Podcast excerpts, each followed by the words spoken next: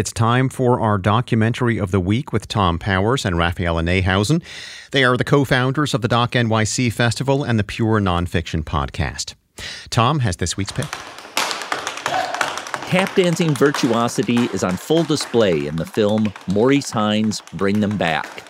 It profiles the dancer who started at the Apollo as a child performer with his younger brother, Gregory Hines. Gregory's daughter, Daria, reflects on their youth. I think this is a different dynamic that most brothers and sisters do not experience, and it's hard to identify what that feels like. We don't know, right? I didn't have to pay the rent at nine years old, doing two shows a night. As they grew up, Gregory Hines learned how to navigate fame in Hollywood. Maurice stayed in live theater and was outspoken against racism and homophobia. People warned it would hurt his career, but that didn't stop Maurice. And I said, Well, I'm going to have the career I'm going to have, but I'm going to be honest with my career and honest with myself. The brothers had a falling out for 10 years. Francis Ford Coppola cast them in The Cotton Club as the Williams brothers, who are also estranged.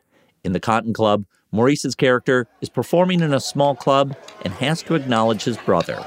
Ladies and gentlemen, the star. star is here. Sandman Williams, my brother. And Gregory's character answers back. Clay Williams, finest tap dancer in Harlem.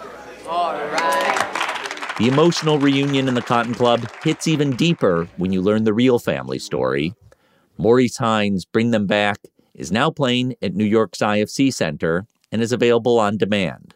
For more information, visit wnyc.org slash docs.